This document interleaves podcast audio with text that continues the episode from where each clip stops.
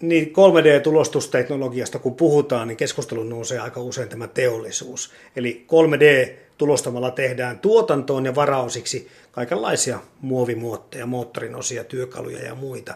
Onko niin Jukka Tuomi, että, että nimenomaan tämä teollisuus on se, minkä ehdoilla 3D-tulostusteknologia etenee? Kyllä, ehdottomasti kehitysmielessä teollis, tietyt teollisuuden alat vie tätä teknologiaa eteenpäin. Ja liiketoimintamielessä noin luokkaa 85-90 prosenttia koko alan liikevaihdosta tapahtuu teollisuuden piirissä. No sitten kun yleisesti on puhuttu myöskin siitä, että Suomi saattaisi olla jopa viisikin vuotta tätä 3D-tulostusteknologiaa alan kärkeä jäljessä, niin mulle tulee mieleen semmoinen niin kriittinen kysymys siitä, että oltasko, jos tässä olisi toimittu toisin, kun olisi menty jonkun muun kuin teollisuuden ehdoilla?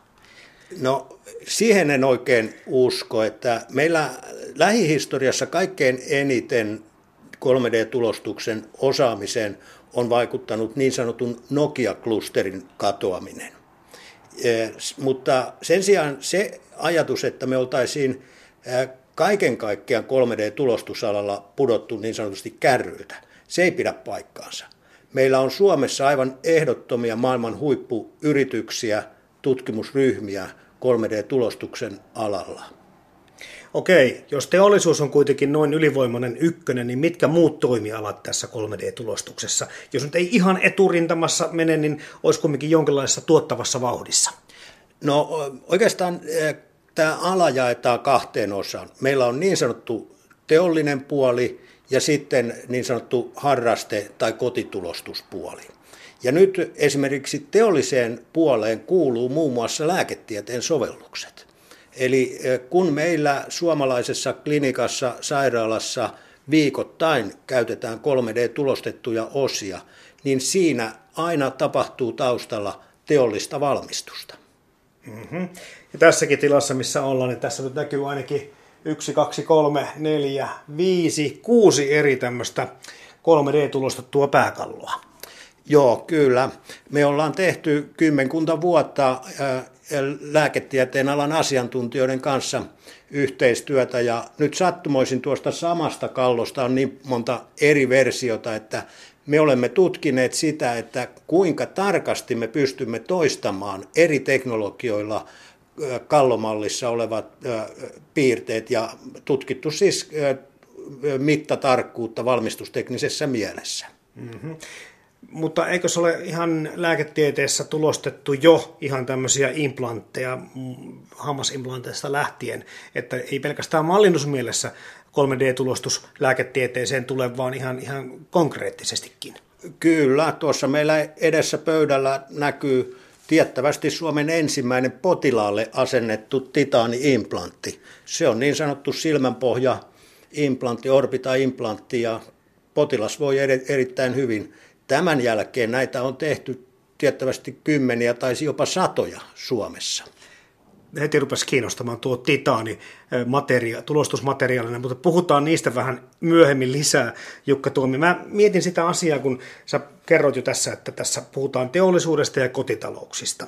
Ja, ja se varmasti se, että teollisuuden ehdolla kun mennään, niin se jää jollakin tavalla suurelle yleisölle vähän hämäräksi, ja me kun ollaan kyselty vaikka kuulijoiltamme, että mitä haluaisit tulostaa, niin sakkinappulaa ja sitten kärrypolettia, meillä ei oikein mielikuvitus riitä. Olisiko se hyvä, että meillä olisi vahvemmin tämä 3D-printeriteknologia jo suomalaisissa kodeissa niin, että se madaltaisi meidän kynnystä ja lisäisi tietämystä koko asiasta?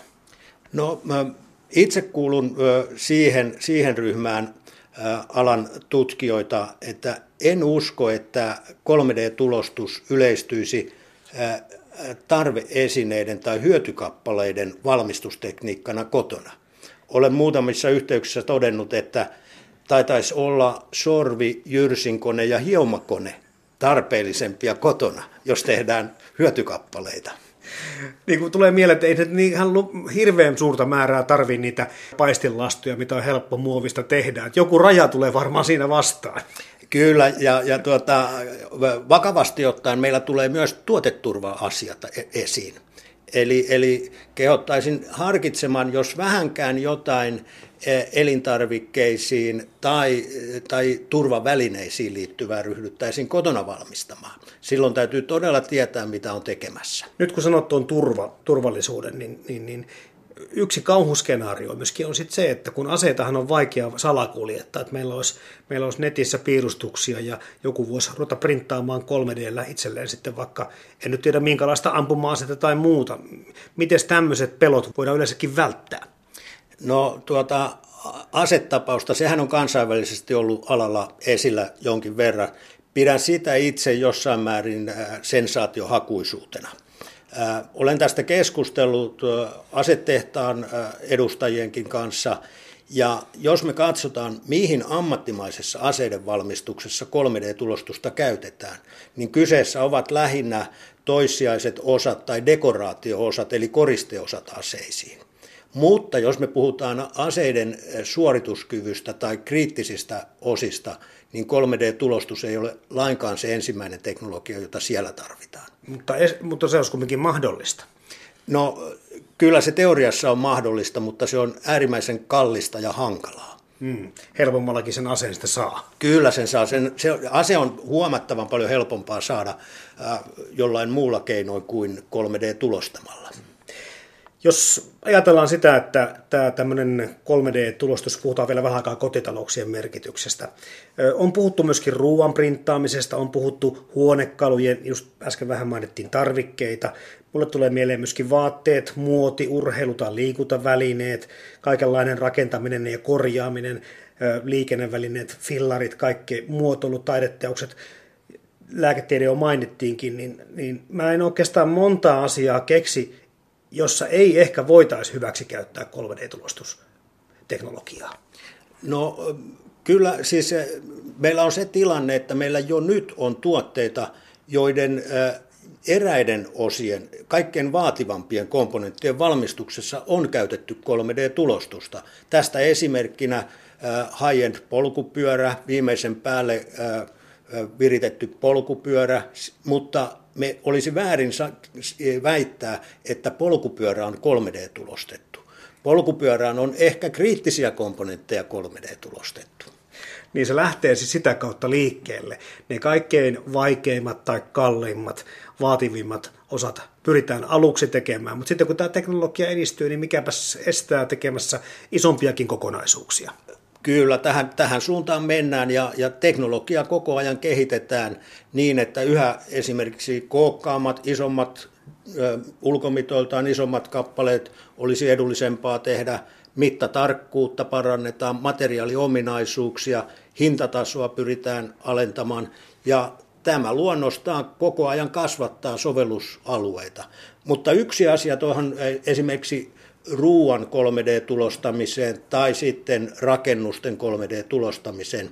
Nyt meidän täytyy huomata se, että on eri asia toteuttaa kokoonpanoautomaatiota tai kappaleen käsittelyn automaatiota kuin 3D-tulostusta. Näissä välttämättä, vaikka, vaikka väitettäisiin, että, että rakennus on 3D-tulostettu, niin se ei välttämättä ole 3D-tulostettu. Siellä saattaa jokin osa olla jota on, jossa on käytetty 3D-tulostusteknologiaa, mutta kyse todellisuudessa on rakennusautomaatiosta tai 3D, äh, anteeksi, äh, tai kokoonpanoautomaatiosta. No onko tämä sitten sama homma, kun mä näin myöskin tässä muutama päivä sitten netissä auton, taisi olla joku Fordin konsepti, joka oli semmoinen No, se ei näyttänyt oikeastaan, ehkä muo, yleistä muodoltaan näytti, mutta se oli jotakin tämmöistä, niin kuin, tämmöistä metalli, jotakin kevyt metallia, krumeluuria täynnä oleva versio. Se oli hyvin erikoisen näköinen juttu. Ei kai autoa kanssa kokonaan pysty tekemään sentään 3D, vaikka siinä oli, puhuttiin 3D-autosta. Ää, ei pysty. 3D-tulostusteknologialla ei mitenkään pysty tekemään autoa.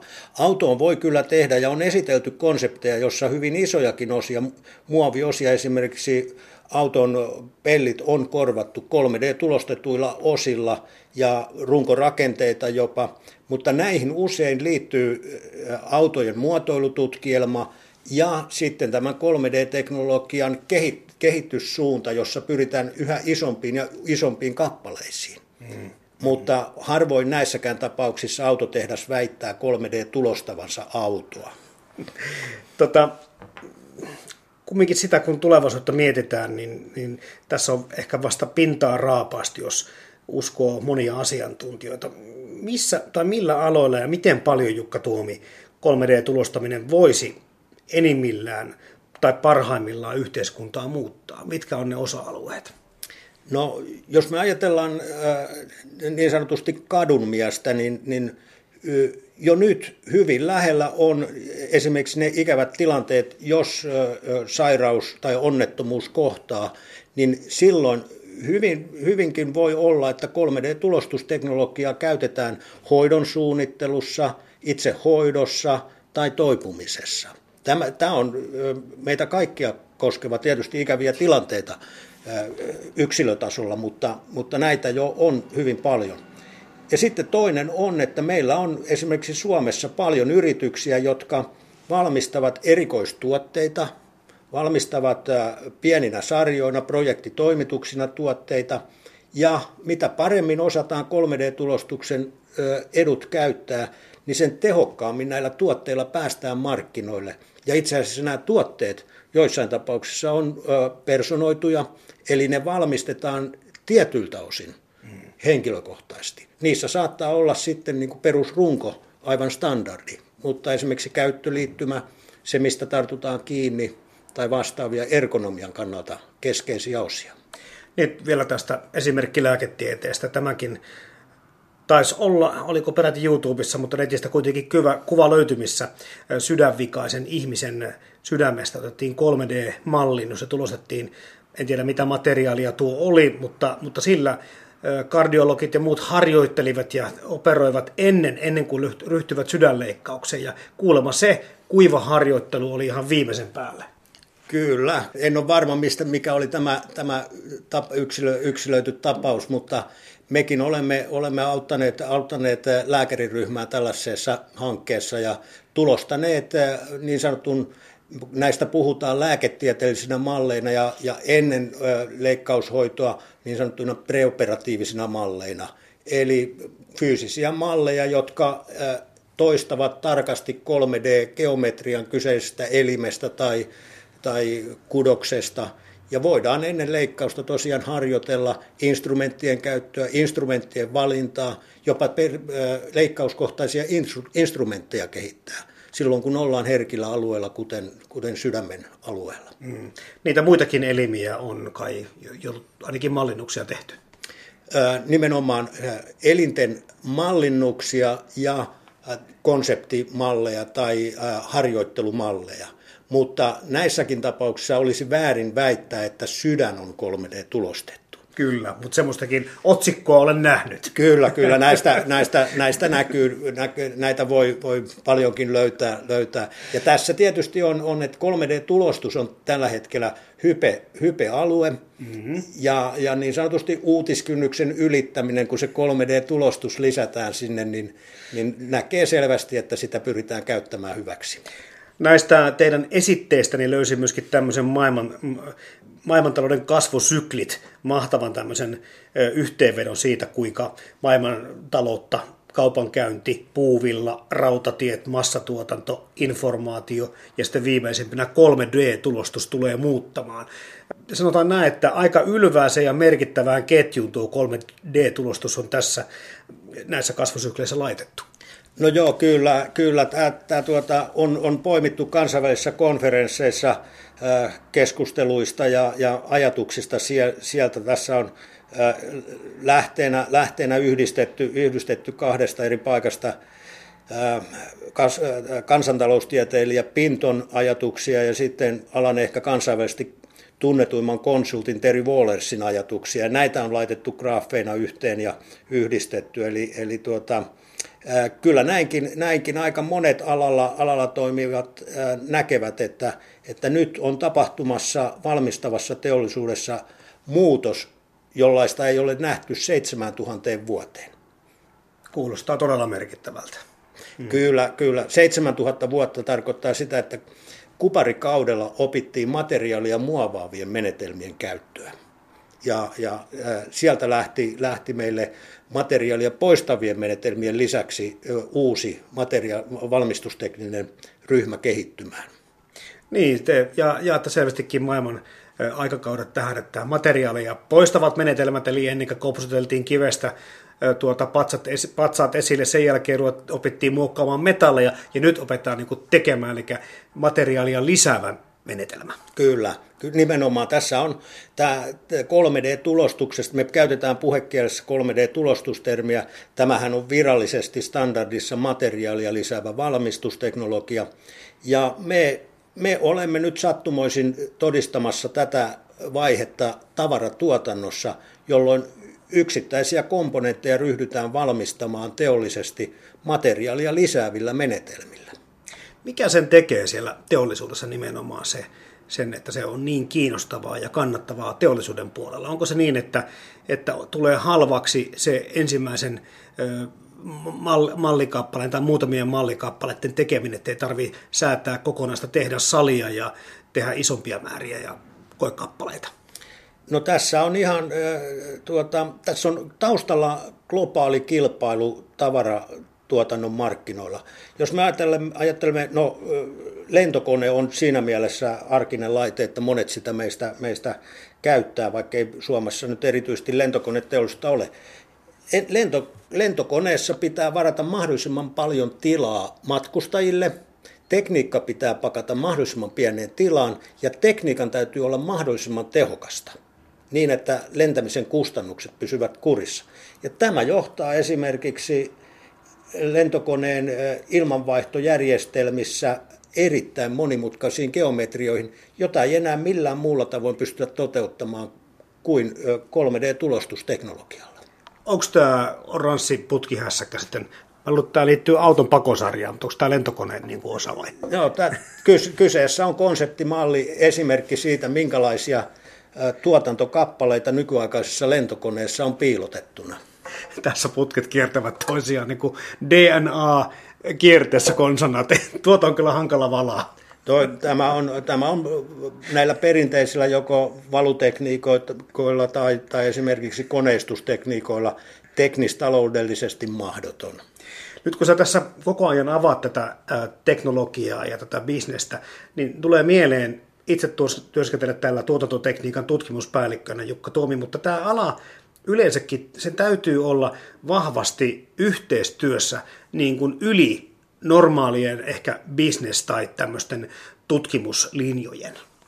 Joo, aivan. Nyt, nyt osuit ihan, ihan naulan kantaa tämän, tämän teknologian sovellusten näkökulmasta. Nimittäin jos nostetaan esimerkiksi nämä lääketieteen sovellukset, joita, joita Suomessakin on on kehitelty viime aikoina, niin ne ovat monialaista yhteistyötä. On äärimmäisen epätodennäköistä, että insinööriryhmä, 3D-tulostusalan insinööriryhmä voisi keksiä optimaalisen tavan valmistaa esimerkiksi potilaskohtaisia titaani-implantteja. On aivan välttämätöntä, että ne, jotka ovat sen lääketieteen puolen asiantuntijoita, ovat mukana tässä kehitystyössä. Ja sekin sitten samaan syssyyn sitten vielä mainittakoon, että jos olemme vähän jääneet, niin onko tämä yhteistyöstä ollut helpompaa jossakin muualla kuin meillä pikkusen byrokraattisessa Suomessa?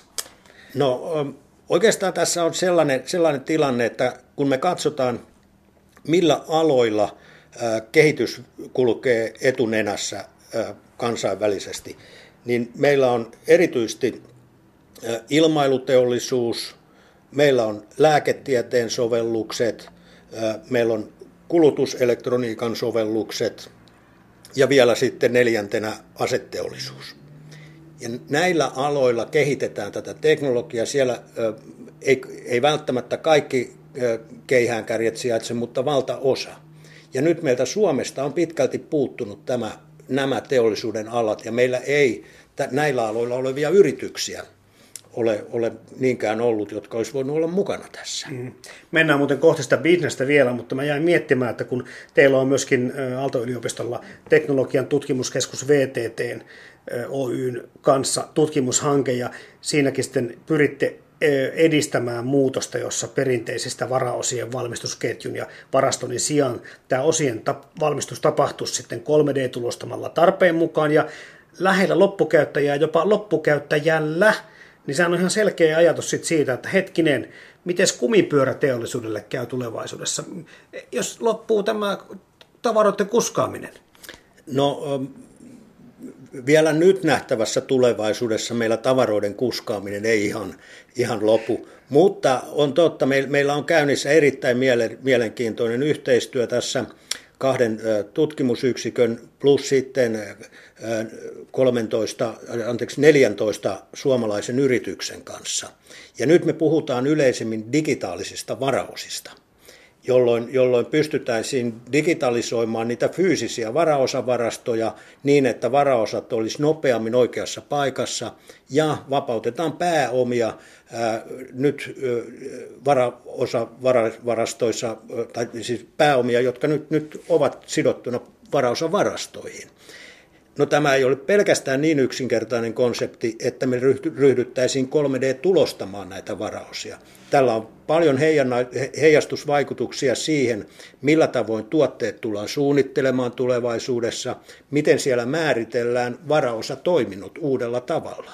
Tämä on aika iso kokonaisprosessi siirryttäessä digitaalisuuteen valmistavassa teollisuudessa ja, ja erityisesti sen varaosatoiminnoissa varaosatoiminnassa tuli mieleen tämmöinen pikkuvika öljypohjan tuota, tuota, autoni öljypohjassa on tämmöinen mutteri ja siinä mutterissa pieni ruuvi ja se piti tilata Saksasta ja sitä odoteltiin kolme vai neljä päivää.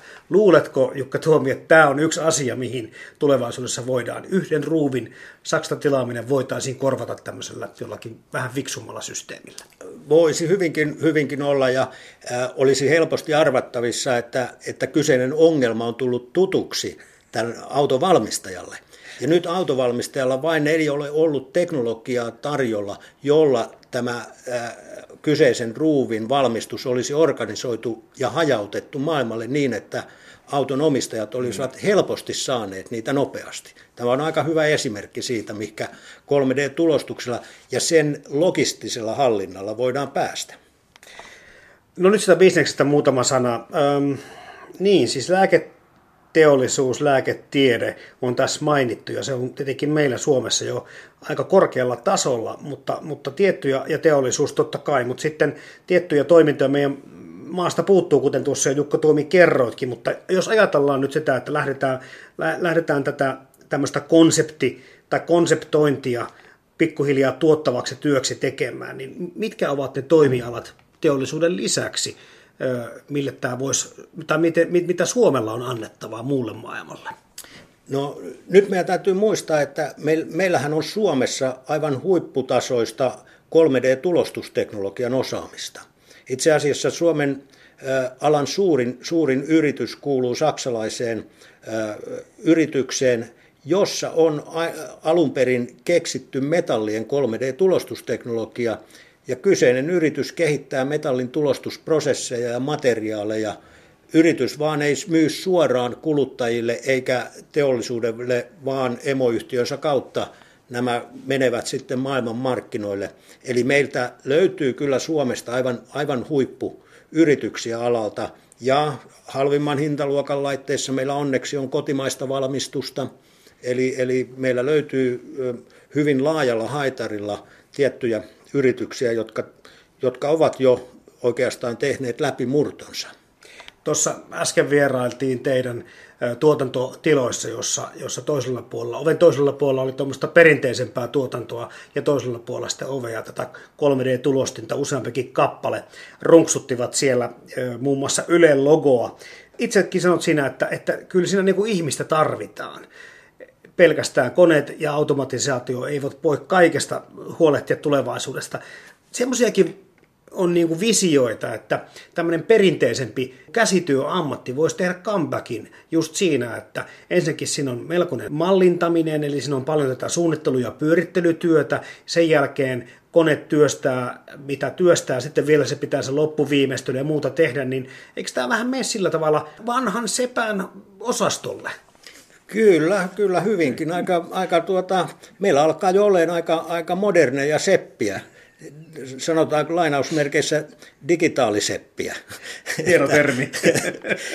Että, ja, ja nythän meillä on sellainen tilanne, tilanne, että teolliset muotoilijat ja designerit on jo 3D-tulostuksen huomannut mahdollisuutena. Ja siellä, siellä on kaksi, kaksi keskeistä asiaa. Ensinnäkin 3D-tulostamalla voidaan toteuttaa mitä mielikuvituksellisempia geometrioita.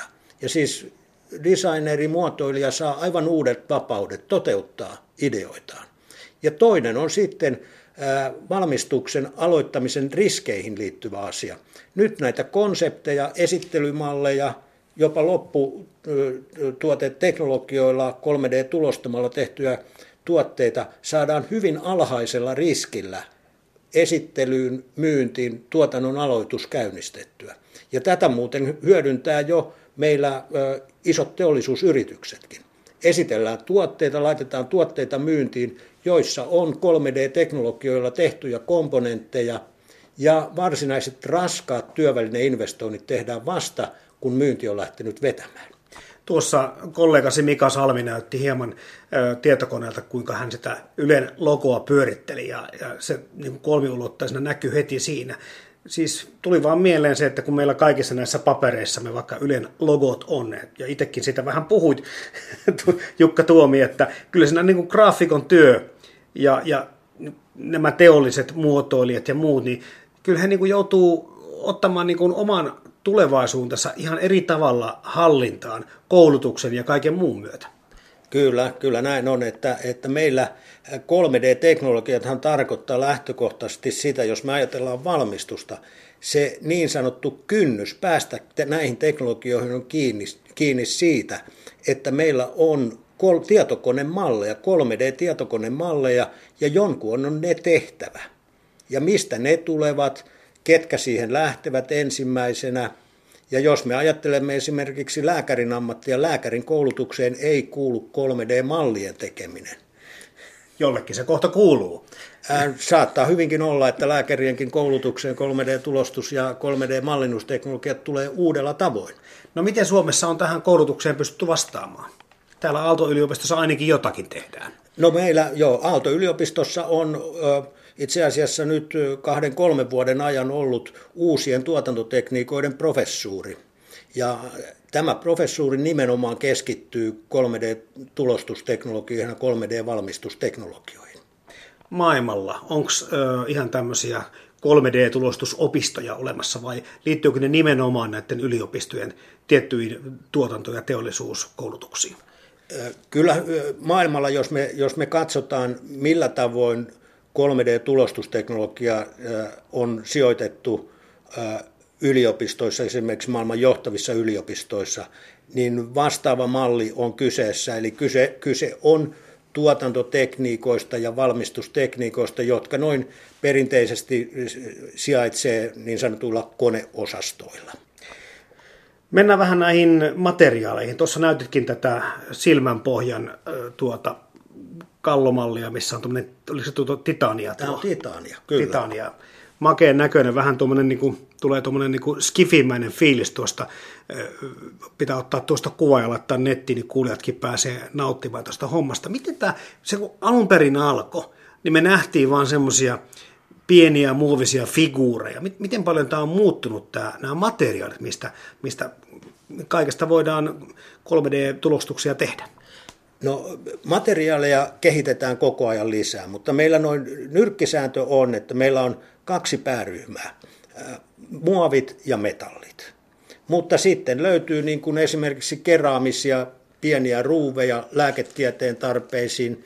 Meillä on erilaisia erikoiskomposiittimateriaaleja ja vastaavia, mutta niiden volyymi tästä kokonaisvolyymista on tällä hetkellä vielä hyvin pieni. Mutta sen verran tartun, tartun tähän huomioon siitä, että meillä on ollut muovisia figuureja, että Tällaisia muovisia figuurejahan on meillä sen takia paljon esillä, että ne on tämmöisiä yleiskäyttöisiä demokappaleita. Usein figuurit on tuttuja monille, monille niin kuin, jotka, jotka ovat, sanotaanko, taidetta seurannut. Saattaa olla että on kopio, niin sanottu kop, kopioitu tai 3D-skannattu jokin tunnettu esine ja sitten sitä 3D-tulostetaan. Mutta sitten se, mitä on teollisuudessa, esimerkiksi teollisuuden tuotekehityksessä käytetty, niin ne on pitkälti salaisia projekteja ja niistä ei yritykset juurikaan kerro ulospäin. Materiaalit kehittyy, kuten sanoit tuossa. Saadaanko jo niin kovaa metallia tai materiaalia käytettyä, että, se pystyisi, että sitä pystyttäisiin käyttämään vaikka julkisissa tiloissa tai, tai kenties pinnotusmateriaalina julkisilla paikoilla? Kyllä, kyllä me, meillä on käytettävissä esimerkiksi työkaluteräs, titaani niin kuin on todettu. Meillä on erittäin kulutusta kestäviä materiaaleja, mahdollisuus 3D-tulosta silloin, kun siihen on tarve. Et tietysti nämä, nämä huippumateriaalit, niistä valmistetut komponentit, niissä tulee olla myös merkittävästi lisäarvoa, jotta se on taloudellisesti järkevää. Hmm. Niin voisin kuvitella, että nuo ei ole kovin halpoja nuo titaniumit ja muut käyttää tulostusmateriaalina.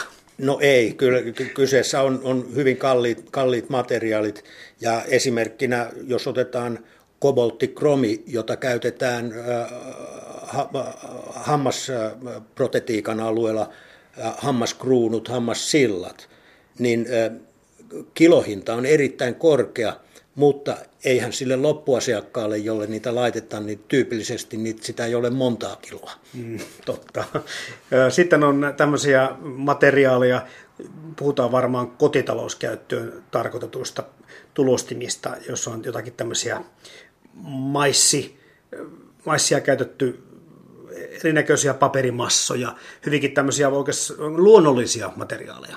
Kyllä, kyllä. Ja tässä onkin yksi, yksi tervetullut trendi, nimittäin näillä niin sanotuilla kotitulostimilla tai harrastetulostimilla tehdään termoplastisista muoveista kappaleita, jotka yleensä sitten on tämmöisiä mallikappaleita, esimerkkikappaleita, joille varsinaisesti ei ole mitään hyötykäyttöä.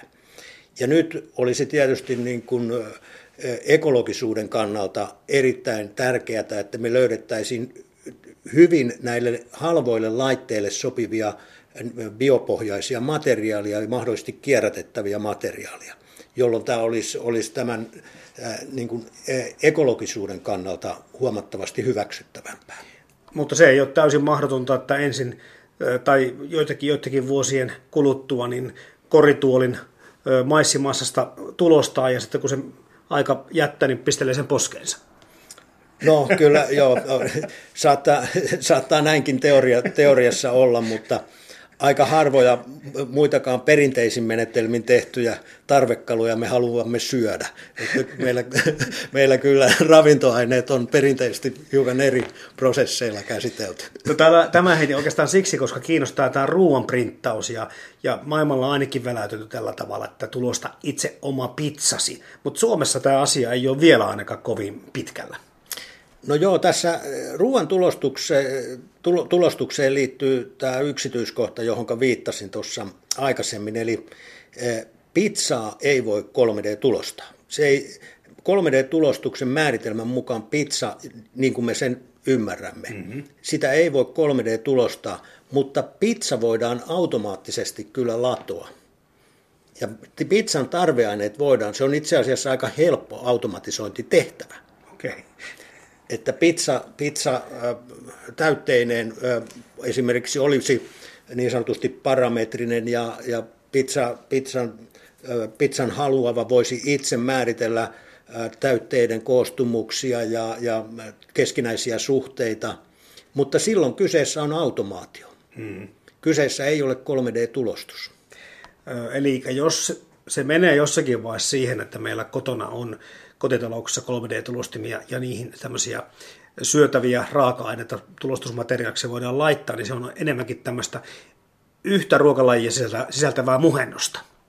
No silloin koti, kotikäytössä näin, mutta äh, tiedossani kyllä on äh, hankkeita ja ideoita, joissa äh, elintarviketeollisuus lähtisi hyödyntämään 3D-tulostuksen mahdollisuuksia kun halutaan erityisiä terveysvaikutuksia ja esimerkiksi erityisruokavalion ruokavalioon liittyviä innovaatioita. Eli elintarviketeollisuudessa voidaan todennäköisesti tulevaisuudessa hyödyntää 3D-tulostusta, mutta se tulee olemaan todennäköisesti näkymättömissä asiakkaata. Se asiakas haluaa sen erityisruoka-annoksen tai siihen ruokaansa tiettyjä komponentteja. Ja niiden toteuttaminen niin, että se on esteettisesti hyvännäköistä, se on maultaan hyvää, koostumukseltaan sellaista kuin me haluamme, niin siihen me voidaan vaikuttaa 3D-tulostuksella, mutta se tapahtuu elintarviketeollisuudessa. Mennään niihin itse tulostimiin. Tota, sen näin tuossa, kun katselin vähän etukäteen näitä, näitä tietoja, niin kun tänne lähdin, että, että tulostu, tulostu, tulostimia tekee ilmeisesti tänä päivänä jo ainakin niin kuin muutama sata eri firmaa, eli se ei ole mitenkään harvinainen bisnesala enää maailmalla. Kyllä, kyllä näin on. Vielä 90-luvun alussa oli neljä viisi yritystä alalla koko maailmassa. Nyt niitä tosiaan löytyy jo satoja yrityksiä. Ja itse asiassa tämä lähtee purkautumaan sillä tavoin, että 3D-tulostusteknologia jakaantuu seitsemään eri alaryhmään, menetelmäryhmään, ja kussakin seitsemässä päämenetelmäryhmässä sitten on paljon eri laitevalmistajia. Mm. Onko nämä uusia tulokkaita vai onko tähän lähtenyt nämä meidän perinteisemmät tulostuspalveluja ja tulostuslaitteita kehittävät firmat mukana vai miten se on jakautunut? No, t- tässä oli sellainen tilanne pitkään, että nämä oli erikoistuneita yrityksiä. Alalla tunnetaan äh, 5-6 äh, isoa, alalle isoa yritystä ja sitten valtava määrä pieniä. Mutta nyt on tapahtunut viime, viime vuosina muutos ja, ja meille, meille tunnetut isot brändit, kuten mainittakoon tässä HP, Rico, Canon, nämä yritykset ovat nyt tulleet julki, että he tulevat 3D-tulostusliiketoimintaan mukaan. Ja me tulemme näkemään erittäin mielenkiintoisia aikoja, sillä aikaisemmin näillä alan yrityksillä on ollut pääsääntöisesti hyvin rajatut resurssit viedä teknologiaa eteenpäin. Nyt hyvin lyhyessä aikavälissä meille on tullut isoja pelureita alalle. Ja nyt, nyt meillä on jännittävät paikat, meillä on mielenkiintoista seurattavaa alalla. Niin, silloin on isot tekijät antanut pikkufirmojen hakata tarpeeksi päätä seinään ja ottaa sitä ehkä teknologian kehityksestä hyödy itselleen ja alkaa viemään asiaa eteenpäin.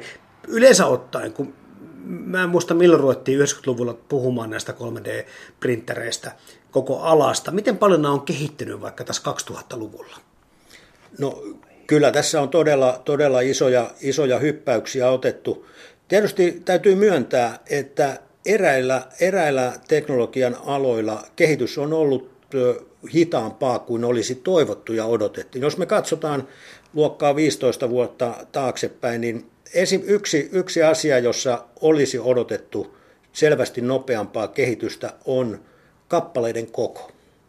Meillä kappaleiden koko, dimensiot suurimmissa laitteissa ja erityisesti vaativimmilla materiaaleilla ei ole niin nopeasti kasvanut kuin me oltaisiin odotettu.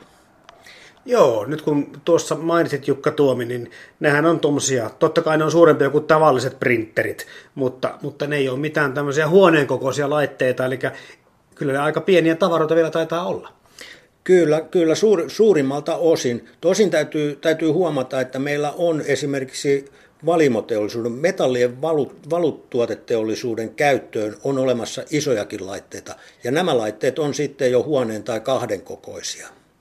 No tuo kapasiteetti kiinnostaa. Yhden ylelokon tulostamiseen taisi mennä. Se oli semmoinen 10 kertaa, 12 kertaa 8 senttiä ehkä arvioni mukaan, niin kuusi tuntia se oli semmoinen kolmionmallinen esine. Miten nämä ajat? Pikkunen figuri tulee kun muutamaan tuntiin muovista, kun se tehdään. Onko näistä tapahtunut kapasiteetin kasvua ja muutosta? No tässä, tässä on oikeastaan toinen, toinen kehitys, kehitystrendi, jonka kanssa tällä hetkellä painitaan, painitaan todella voimakkaasti. Ja taustallahan on se muutos teollisuudessa, että teollisuudessa tulee olemaan joka päivä enemmän 3D-tulostettuja komponentteja, jotka tulevat olemaan lopputuotteissa. Siis asiakkaalle toimitettavissa tuotteissa. Ja tuotanton, tuotannon tehokkuuden kannalta olisi erittäin tärkeää, että me pystytään pudottamaan niin sanottua volyymin tuottokykyä. Ja nyt sen verran tuosta Ylen logosta, että sehän on hyvin massiivinen kappale. Kyllä. Sitä oli, ei ollut oli kovin se. hyvin optimoitu, optimoitu 3D-tulostettavaksi, mutta tehtiin siitä massiivinen, jotta se kestäisi hyvin kulutusta.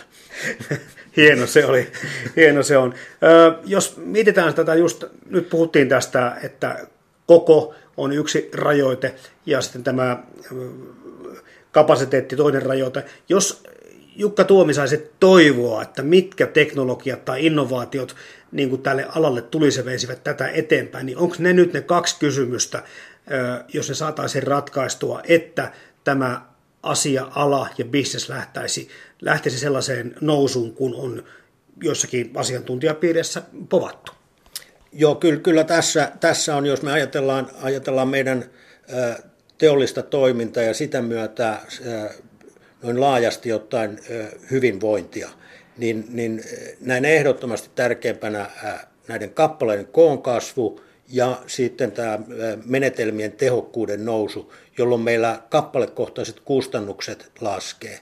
Ja oikeastaan sitten vielä kolmas on asenteellinen asia, nimittäin tämä teknologia nähdään liian usein joko tai kysymyksenä. Haluaisin nostaa sen esiin, että meidän on hyväksyttävä, että meille on tullut valmistustekniikkaan yksi uusi ryhmä mukaan, mutta me emme voi unohtaa vanhoja. Tämä ei ole mitään helppoheikkien hommaa.